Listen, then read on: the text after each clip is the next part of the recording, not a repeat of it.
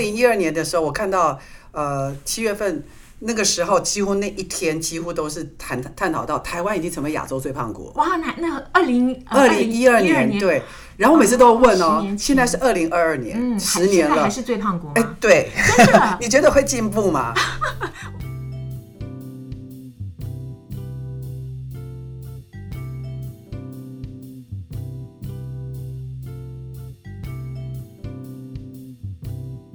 各位亲爱的朋友，你们今天过得好吗？欢迎收听 Margaret's Power，玛格丽特力量大，我是 Margaret。今天呢，我们要谈的主题是保证减肥成功的最强攻略。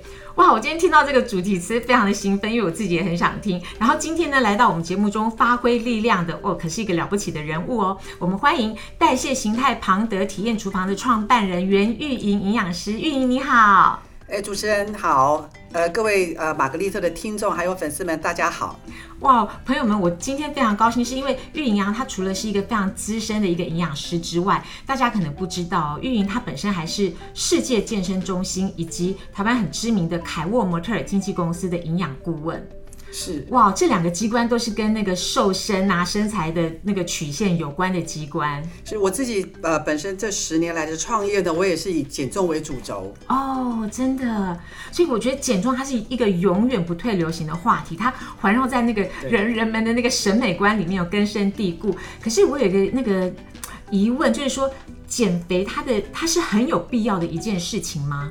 啊，这个呃问题呢，这个跟我的创业非常有直接的关系。当我自己在，我是二零零九年开始创业，嗯，在二零一二年的时候，七月份大家可以去 Google，嗯嗯嗯，二零一二年的时候，我看到呃七月份那个时候，几乎那一天几乎都是谈探讨到台湾已经成为亚洲最胖国。哇，那那二零二零一二年对，然后每次都问哦，现在是二零二二年，十年了，还是最胖国？哎，对，你觉得会进步吗？我哎，我不明白，我们会改善吗？我们那为什么呢？是最胖国，台湾是亚洲的最胖国，亚洲最胖。台湾人也又没有其他的国家多，对不对？照理说应该是大陆啦，还是印度啊？对对。但是用比例来算，我们是盛行率最高。还是说其他国家是 M 型，就是要么很瘦，要么很胖，不然台湾怎么会是最胖国呢？是用比例，用比例，用比例。那另外一个呢？这意味着台湾太幸福了，因为有一好 必有一坏。那我们的我们的小吃太好吃了。哎，可是我在好奇的是说，呃，我们是这个减重这件事情，我们是要看我们的体脂率呢，还是看我们的 size？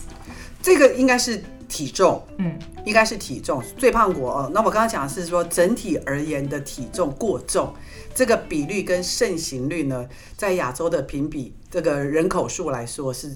呃，第一名，嗯哼，所以这个我自己都很惊讶，也很讶异。对，有时候我们还蛮严肃的在看这一件事情趋势啊，因为台湾也是全全世界目前老化速度最快的，应该是日本嘛？啊，日本，人口数最多的是日本，那速度最快的是台湾。当我自己看到这个数字的时候，我就在想，哎，这什么这什么状况啊？对呀，台湾是人口老化速度最快的国家，又是亚洲最胖国，那我们就是又老又胖。对，我们明明是一个美丽的宝岛，我们是 Formosa，对，美丽之岛，对不对？可是如果今天情境一换，对，对于我们这些。呃，健康啊，公共卫生的领域来看，就觉得很沮丧。嗯好，台湾是很很需要我们现在大家加把劲哦，我们不能太过于幸福哦，沉溺在幸福当中，东西好吃，对，造就了我们这个必须付出的代价。对。但是我觉得现在我们应该要学习的是，怎么样可以吃到好吃的。对对对。好，不要以为营养师都说不能吃哦。我我我一直说我也是个很好吃的营养师。我们可以去学习怎么去吃的很很聪明。对。能够吃，然后又不要胖，这是我们的功课你知道今天为什么会做这个题目？啊，是因为这个我们节目的制作人，我觉得他是是一个非常就是讲究那个美食，然后很好的生活的一个雅皮型的男是不是男士？然后他好像前阵子他是研究了很多美食啊、美容保养的那个素材，然后他是成功的运用了某种断食的方式，然后让他本来已经很不错的身材，而现在比例又更好。然后他也跟我讲说，台湾的美食实在是太多，让人经不起诱惑，所以间歇性性的那个断食好像是一个成功的一个很重要的一个新方法。是啊，那那今天美丽的主持人。你有你也有用过这个方法吗？我其实非常非常奥妙的是说，我其实没有用过这个方法。可是我从长年以来，我大概就是十几年前开始创业以后，我都是白天不吃东西，我就是白天不吃东西，刚刚好就是这样。刚刚好是这样，因为白天就是因为我觉得要一直开会，所以我如果吃了，我早餐也不吃，午餐也不吃，是因为吃了东西之后我想睡觉，想睡觉就要撑着要开会就很痛苦，所以我每天都是早上起来之后，我一整天就是喝咖啡跟可乐，到了晚上八点以后，我才开始吃一个正常的东，就是正常的一一餐完整的大餐。哇，那你觉得这是刚刚好符合到今天刚刚提到的这个主题，对不对？对间歇性断食。对，然后我会吃到半夜一两点，然后那时候大家都觉得是很讶异，我在骗人，就说我怎么可能吃晚餐又吃宵夜，还是不过你真的很瘦哎，我我就是长长期就是是是这样子去做，所以好像是不是这个那个就是呃，如果讲到要成功减肥的话，现在最流行的这个断食减肥法一六八，是不是它真的有它的原理啊？对，其实你知道，营养师是教人家怎么吃的，嗯，没有叫人家不吃东西的，不然我就没工作了，对不对？对啊？我们我们的工作主要是帮忙评估饮食，然后热量啊、分量啊，所以很多营养师，你如果问到他，他我们大部分会不太认同，因为一方面呢，你不吃东西，我们怕到时候营养不足，好，啊或者是你可能不知道这个什么叫做断食的定义，有的人就不吃了，嗯，啊，那你不会一辈子都不吃吧？也不可能。对，那你万一又吃回来怎么办？那肯定会胖回来，嗯所以这样反而对身体是伤的。哦，那主要是在也是在这个二零一九年哦，就在三年前，刚好二零一九年的年底，这个算是一届的大事，嗯哼，就是最重磅型的。我们认为重磅，所谓重磅就是啊、呃包括它它非常的权威，它叫《新英格兰期刊》哦。那它是所有的医界医师啊，国内外的医师，他们呃非常敬重的一个期刊，它居然同意间歇断食这件事情哦，而且它的标题上面呢，呃，就是直接的提到了它是可以对于有一些老化，对于有一些疾病，好、甚至有一些轻度的像射物腺癌症这种是啊、它是一种很好的疗法，它对三高的降低改善是有帮助的。哇，这个非同小可哦。哇啊，为什么呢？啊，因因因为在长期的观察跟这个所有的里面个案，还有有一些 paper 去 review 来了以后呢，它我们只是叫做 approve，但并并不是大量去推广。光是这个 approve 叫做同意，同意间歇性断食可以变成一种疗法，这个就全世界的人就趋之若鹜了。很很多包括做生意的啊，还有做这个保健的人士啊，大家就大大大肆的去宣传去推广它。那我自己怎么看这件事情？有时候科学的本身啊、你自己如果没有去测试它，没有走过那个我们认为没有走过那个路径，然后你你来评论他，我觉得这个事情本身就不科学。嗯所以我自己尝试着，我也去做了一个间歇性断食。我常常都跟人家说我是个很好吃的营养师。那我觉得好，来间歇性断食到底是什么呢？好，待会可能我们会一一的去探讨它，大家所熟悉的十六八、十八六哦等等，对对不对？对，哦，这个叫间歇性断食。好，如果真的是没有间歇性断食，就叫断食，就是不吃。呃，它有定义吗？如果不那个断食不吃要有几天吗？啊，过去我们的断食可能有小断食，小断食就是一天不吃，嗯，你前一天做准备，断食了一天，然后再恢复它，前后加起来三天，这个叫小断食。中断食就是三天，OK，你三天都不吃哦，只喝一点水，或者是喝一些流质的果汁等等哦，都其他固体都不吃。你的这个三天断食的前面的三天跟后面三天，你要去做一个准备跟恢复。所以中断食可能是一个礼拜或超过一点点，啊大断食是一个礼拜都不吃。哇，这真的是很激烈。你就前一个礼拜很非常的激烈啊，对有些人可能是修行啊，或者是有一些、嗯呃可能配合这些呃一些怎么样的方式，甚至去闭关，好、他们去做的就是前一个礼拜准备，中间那个礼拜进行断食，再来用一个礼拜恢复，所以大断食几乎是一个月的事情。哇，我觉得难怪这个一六八、一八六等等这种这个间歇性的断食这么受人欢迎，是因为它第一个他它就是不用这样子，他不需要。他不用这样，因为大家一般就是比较能够做得到，然后它在可以吃的那个食范围里面，好像差不多大部分的食物你也可以吃，所以它比较人性化，对不对？是，其实间歇性断食，我很希望，如果现在你刚好听到这个主题啊，你也准备要去进行，或者是你可能进行一段时间，我都希望一定要有一个全盘的认知跟概念，嗯好、才来评断它，好、嗯一定要做对。间歇性断食是一个好的疗法，它至少先告诉我们，我们吃的东西太多了，好，有时候真的不需要吃到那么多。它可能对于像环保来说，也有一些些广面的含义是包括在这个部分。对的，现在粮食可能也会缺乏嘛，对对不对哈对？然后另外十六八这个所谓的间歇性断食，最简单的来看，它就分成两个段，两个时间十六八，对十六小时，八小时。一个叫吃，一个叫不吃。八小时是可以吃的，十六小时是不吃哦。哈、那不吃就是不吃，应该不用再另外解释了吧？就是不要吃对不吃啊不吃。对它的定义就很简单没有没有第二个 没有第二个解释。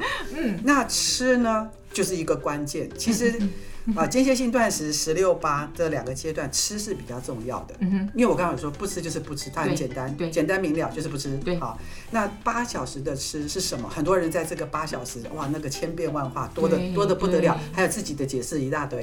因为你十六小时不吃，有的人他会怕饿，所以他在那个八小时狂吃有有的人会狂吃，他的解读还有他的身体自然的反应，因为他害怕那个十六小时会饿得受不了。啊，对，对自己先设限，还是说他的身体确实如此啊？所以都要为他做准备的。嗯嗯嗯，好，那这个我觉得十六小时不吃呢，要先去理解他的意思。这个十六小时是有一个很重要的是人体生化的反应。嗯哼，好，我们身体当中最先用到的是血糖，你饿的时候血糖会慢慢降低。嗯，哦，可是它不会一直低到变变没有，那不行嘛。那除非是真的 真的有疾病的人才会这样。一个正常的人，他的血糖降低会降到，哎，你都一直不给他吃的话，嗯哼，十六个小时应该算有一点时间了哈。对，身体会开始启动通知，肌肉里面的跟肝脏里面的，我们平常叫做肝糖。肝糖，对，血糖大概用的差不多的话，肝糖就会释放出来。嗯我们的肝糖大概四百六十克，一整天，呃，八个小时到十个小时是可以用完的。嗯哼，那如果今天如呃你你大概稍微懂一点点，糖烧完了要去烧到脂肪，那个就叫做生酮反应的话，好，有的人做过生酮饮食就会觉得，哎，生酮饮食对他来讲还蛮舒服蛮好的。那当然是另外一个需要去了解它。对对，所以间歇性断食的十六个小时，其实是让身体当中的肝糖跟肌肉当中的糖，它可能就慢慢烧完，很可能会进到燃烧脂肪。哦，大家听到燃烧脂肪是不是很高兴？雀跃了。好、那结果你在第十五个小时觉得肚子好饿，就觉得说不不，我那我那我吃二二十克花生米。我们常常有人说，李老师，那这时候我吃二十克花生米可不可以？还算不算是间歇性断食？好、其实如果你在那个我们讲第十五个小时好的，就吃了东西了，嗯哪怕吃一口，但它热量可能超过二十大卡，嗯那你今天这个就叫做低热量饮食，不叫做间歇性断食，哦，所以他你就要重新来过了。哦，OK，我知道它的原理了。所以重点就是说，虽然八小时中要怎么吃，我们等下要研究一下，但是这个十六小时也是很重要的。说不吃就是不要吃了，它就是要让你它要进入到一个生酮，来身体的一个生化反应。哦，这时候才能燃烧脂肪。你甚至能够，嗯你甚至进入到二十四小时的话，身体的细胞还会产生一种叫自噬反应。嗯好，自噬反应就是可能有一些不好的细胞，还是有一些毒素，身体甚至可以把它自噬、吃掉、吞掉，来改善身体。哦，这样子。对，哦，所以那那个呃，对，所以我刚刚这就是您刚刚提到，就是说它还有对于一些疾病有治疗的作用。就是在治世的作用。那哦么提出这个治世作用的是一个得到这个诺贝尔奖的日本生化的一个医师，叫大宇良典。啊，他就是因为提出这个论调。听说就是获得到那个诺贝尔奖哈、那这个第二十四个小时也不能说二十四小时，就是时间拉得越长，有可能因为个人体质不一样。嗯，那我这边也想要提一个案例哦，就是啊，在去应该是去年还是前年，美国的有一个左撇子的打高尔夫的，叫做 Phil Mixon。好，如果有在看球赛的人，大家都知道，他体重很重，他已经五十岁，他用五十岁的高龄就是获得到这个那个时候的公开赛冠军。他自己本身体体重，他是用这个间歇性的断食，他每个礼拜会有三十六个小时不进食。哦，那其。其实他不全然是用这个来做减重，他有一种叫做干癣的关节炎，那个很苦恼的，这对于一个运动员来讲会影响到他的运动展现。那他长达一年的时间，他克服了这个疾病，透过这个间歇性的断食。哦，OK，所以刚刚提到说那个间歇性的，在这个十六小时或十八小时不吃的里面，他还可以就是说，呃，除了刚刚讲那个呃肝癣的问题，呃，您刚刚提到肝险的问题，是不是还有什么心脏三高的问题啊？还有癌症的问题？最明显的是，就是在像三高、嗯糖尿病，嗯啊，我们在良好的间歇性断食的计划之下，我会建议，如果你啊、没有全盘的了解，也不要贸然去尝试。如果你能够跟有经验的专业呃人员一起去去执行的话，至少在《新英格兰期刊》的这一篇。呃，文献当中，他特别提到的三高有改善，高血压、糖尿病，哈、那还有像像这个癌症初级的癌症啊，射护腺癌，他特别提到是这个这样子的疾病，他们甚至都因为透过间歇性的断食，不但是改善，甚至有疗愈的这个成效哇，嗯那那另外可以吃的这段时间里面，我们要注意什么事情呢？啊，质跟量。哦，怎么说？值跟量，嗯量肯定不能是狂吃啦，啊，不能是想吃什么就猛吃，就想说反正我待会十 十六个小时我可以不吃嘛，哈。嗯，那呃，值跟量很重要的一点是，特别是蛋白质要足够。哦啊，，蛋白质要足够。呃，你你看啊，平常我们要吃到两份的水果，对，要吃到五份以上的蔬菜，菜要吃到可能一整个手掌的蛋白质，可能要吃到三汤匙的油的话，嗯假设是以这个量，嗯，有时候一天的三餐你正常吃都不见得会吃到。对有的人他可能对于吃来讲没有那么在意的话，嗯也没有那么注意，很可能都没吃到。你现在间歇性断食，很可能只吃两餐，嗯哼，或是你有十六小时不吃，是不是有可能更吃不到？对对，所以就自己要去调配，在这个八小时里面，不是不是大吃特吃，这个八小时当尽量当然是先配合你的作息，嗯对不对？嗯你说一定要去挤到三，还是要去吃三餐嘛？刚开始可能会，嗯我的八点钟吃第一餐，假设，嗯，好，十二点吃第二餐，嗯下午四点吃第三餐。其实上班族的这个朋友们，你都应该知道，下午四点钟你又没下班，你怎么去吃第三餐？嗯好，其实其实真正跟上班族的时间来讲，他会有需要调整的地方。嗯我自己后来去做间歇性断食了以后，我发现我大概呃有时候开会中午晚一点吃到两点钟，你到四点还不饿，对，然后之后四点又以后又不能吃，才叫间歇性断食啊。嗯所以它是需要学习去需要去安排的。一般来讲，这个八小时，你如果是把它分布在吃足够的两餐的量，我认为比较可行。啊，那这两餐的量呢？呃，像我的早餐我一定自己做，而且是非常丰盛的。在早餐我就把我的今天一半该吃到的油跟蛋白质我要吃对。哦，OK，我自己之前呢、在不知不觉中突然进入进入到这样的轨道的时候，我那个时候的模式我觉得还不错，只是我的时间上可能需要那个大家考考虑一下。我大概是晚上八点下班之后，因为我开始整个的放松了，所以我八才吃吗？我那时候才吃，我就早上起来，譬如说我早上七八点起来，然后就喝一杯咖啡，完了上班之后开始上班，一直到下班之间，我都是只有喝咖啡跟水还有可乐，就是我又方便摄取，但是呢又可以不用让我会想睡觉。但是我到八晚上八点下班之后，我会吃很完整的一餐，但是我慢慢吃，因为我放松了，那我就慢慢吃。我如果是吃西餐的话呢，我就是前菜，然后汤，然后主食，然后一点呃淀粉类，然后一点甜点。然后完了呢，慢慢的吃，但是一餐一餐我会吃的很完整，然后到睡觉之前会再再来一点小小点心啊什么之类的那你。居然还这么瘦啊？好，我好太神奇了。我好像不知不觉进到那个轨道，因为我晚上八点八点吃，然后其实我差不多是一两点睡，我就在这个时间里面吃吃东西，跟我吃的就是很很很慢。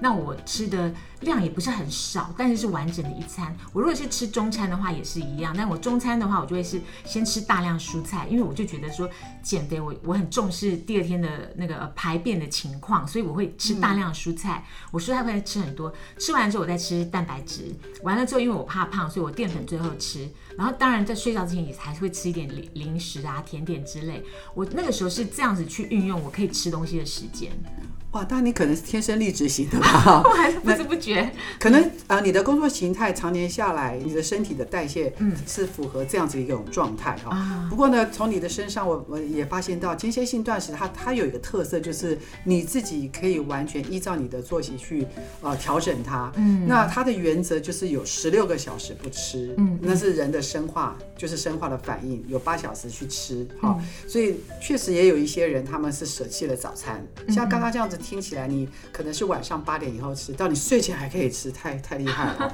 对通常如果是我的话，呃，我晚上吃，我大概体重就维持不了，哦这是我的一个状态跟生态。对，但是你呃，你可能是呃早餐就你没有在我就不吃，对没有在吃很晚很晚对，吃然后中午。开始启动嘛，对不对？对对所以呃，间歇性断食它有意思的是，你自己可以去推算你的这个时间去安排嗯嗯好、那不吃的时间确实能够也有到十六个小时，那是可以计算的。嗯嗯，啊，有的人他晚上应酬多，他必须他就只好就是早餐不吃，这样子他也执行的蛮好的哈。嗯那在吃的那个时间，我刚刚有提到就是关键。刚刚听起来你的值跟量都非常好，大量的蔬菜，对大量的蔬菜。我们不管怎么样，也不是说吃蔬菜来撑饱自己嘛，对不对？嗯嗯那是因为它里面的矿物质还有一些纤维，还有对它这个接近原态食物的机会比较大。对对，没错，加工的比较少，对。所以这八周八八个小时吃呢，第一个是不要吃到太多加工品，对，尽量是以原形食物为主，又有优质的蛋白质，哈，那这样子去做间歇性断食，就会看到它的效果，哦，肯定可以瘦，而且你的代谢可以维持得很好，无关乎你是呃，我们讲 skip 就是跳掉哪一餐，嗯嗯，然后像我我的话，我我觉得我虽然是很习惯我刚才的那个模式，可是其实它有一个缺点，就是也许有人他会胃食道逆流，因为他睡觉之前还吃东西。那请问一下玉莹，就是说如果一般上班族他也不喜欢采用我这样子的那个时间分配，他在白天，但是他又是外食，他在购买食物上他有什么方便的法门吗？以购买植物来讲，呃，外食确确实不容易，嗯哦。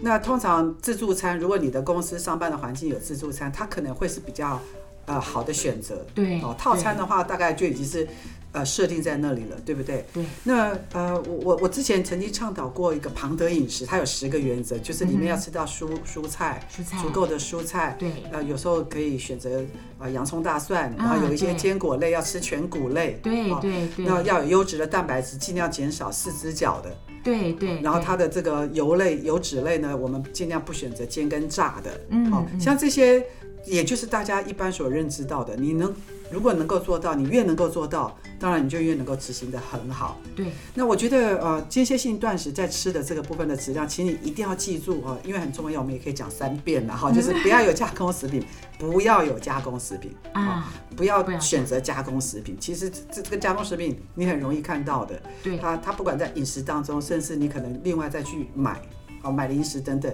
这个在你的间歇性断断食都一定要千万减到最低。啊，真的想吃你去吃它，但绝对不会是一个主要在你八小时可以吃的来源。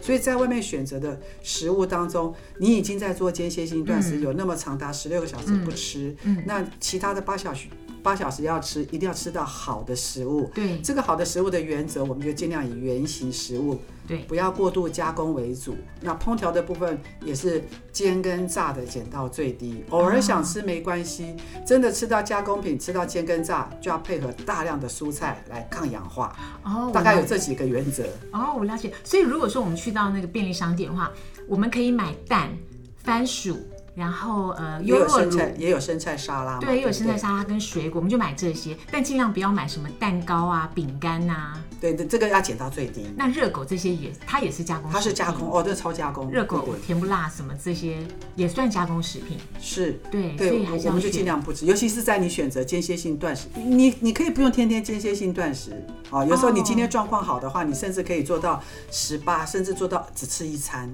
二十跟四啊。啊。那如果呃在这种状况之下，你就尽量尽量不要吃加工食品。哎，您刚刚提的很好，就是我也想问，就是说间歇性断食，我们一次要执行多少的天数呢？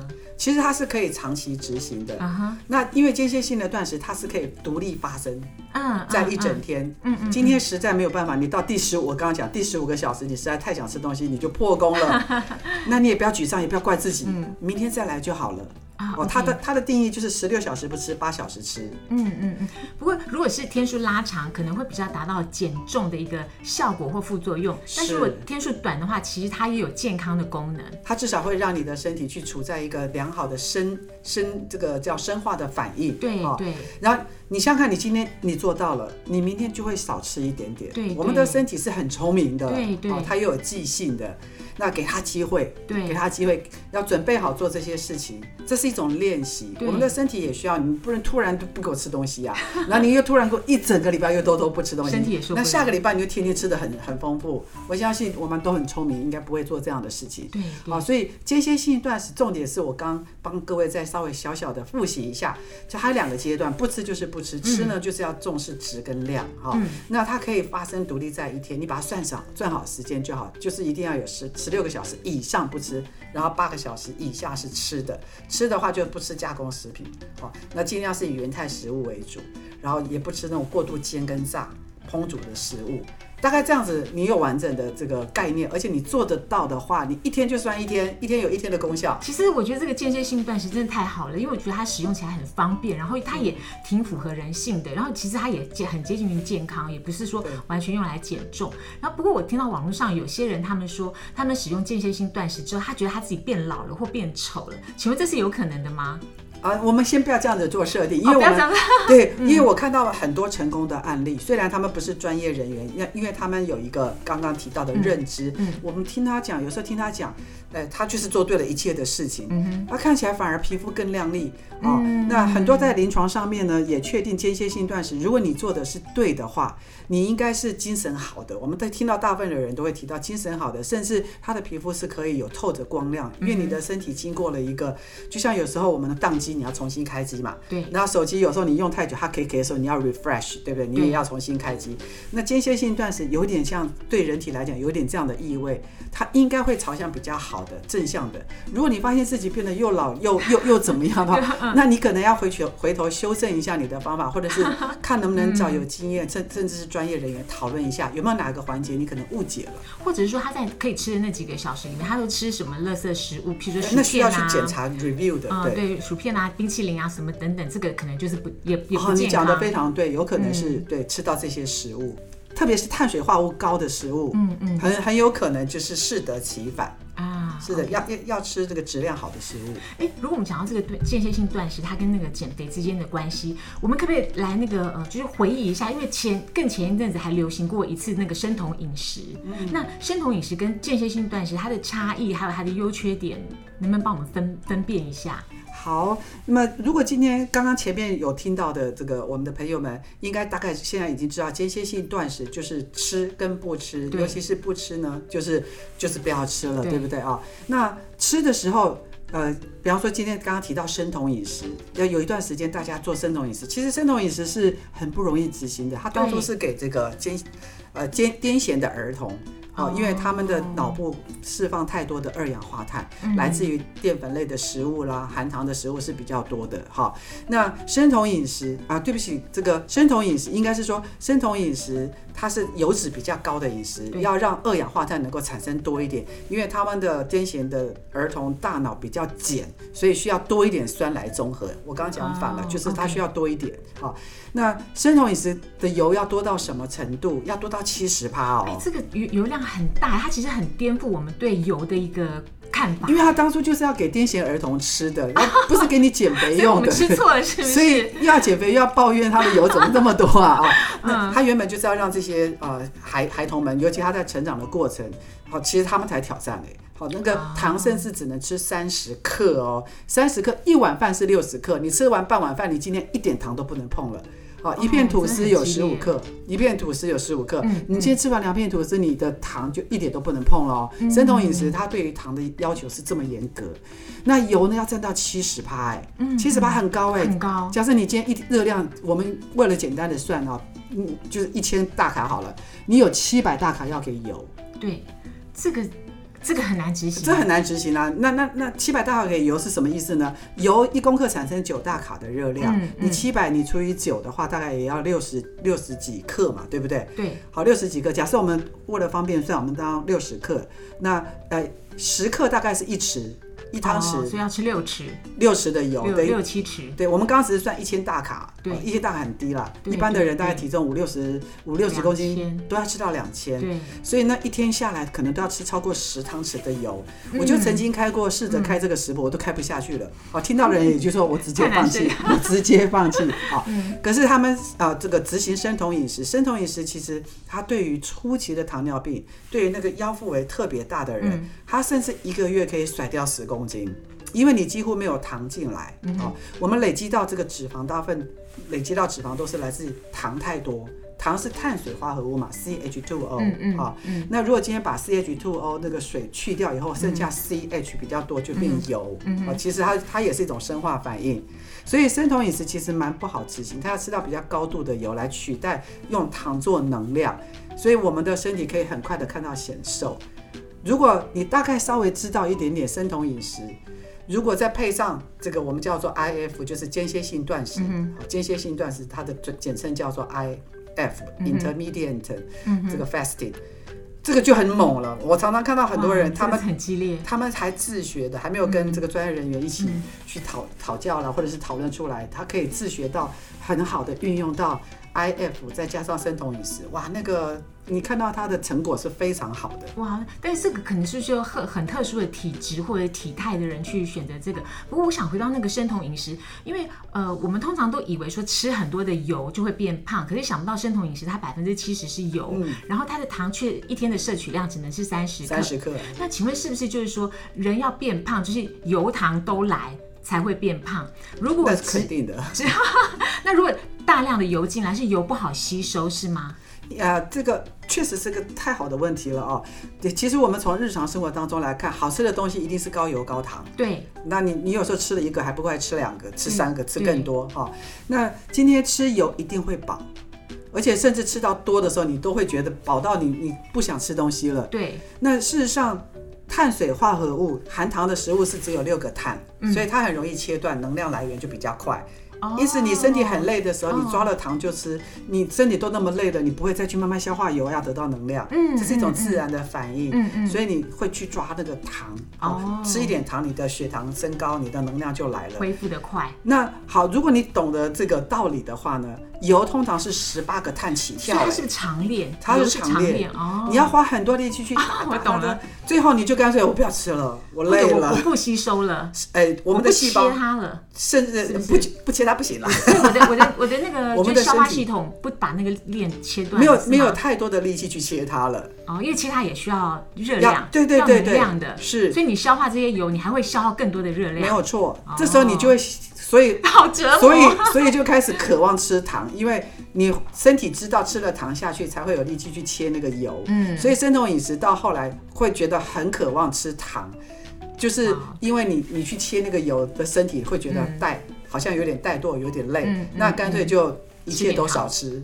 哦所以生酮饮食为什么那么有效？对于减重者来说，哈、嗯也会在这个减重的效果上面看到很快的这个成效。不过玉莹从你专业的角度上来看的话，因为这两种减肥的方式是这几年来比较就是为人津津夯的啦对津津乐道的，这两个减肥方式是不是有哪一个比较值得我们去选择？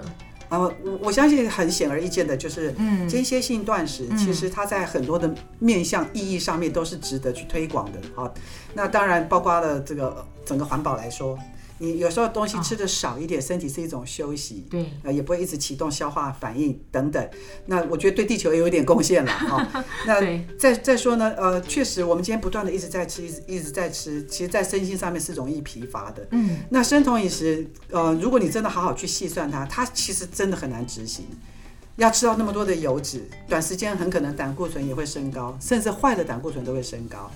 哦，所以间歇性断食它之所以受欢迎是，呃，因为来自于它这个广面意义上面来讲，它的好处多过生酮饮食是很多的。哦，我了解。对，最后呢，我想请问一下玉莹，就是说，如果我们选择间歇性断食的话，是不是还要搭配哪些运动啊，或者是作息，对我们整个的体态比较有帮助？是好哇，这个是进阶问题了哈。呃，断食已经够辛苦了，对不对？对你想会有力气去运动吗？其实这是需要练习的。嗯嗯嗯，我会建议到断食至少要练习一一个月以上以后，你再把运动加进来。嗯好，通常这个运动加进来，做一些有有氧运动。嗯，刚开始有氧运动可能会比较可行，就是包括比较可以长时间的快步走路。对，好，然后再慢慢进到这个慢跑、慢跑超慢跑，嗯哦，这些都是可以的。嗯，那我自己曾经间歇性断食是搭配骑车，哦也不错啊，嗯，对我大概骑两小时哦，哦我可以从我可以从松山机场骑到关渡来回哇，很哈棒中间要休息了，但其实也还是很饿。但是我自己有体体验到，当你练习到某个程度的时候，是可以搭配运动，但不要在一开始就搭配，很容易放弃，不是放弃运动，就是放弃间歇性断食。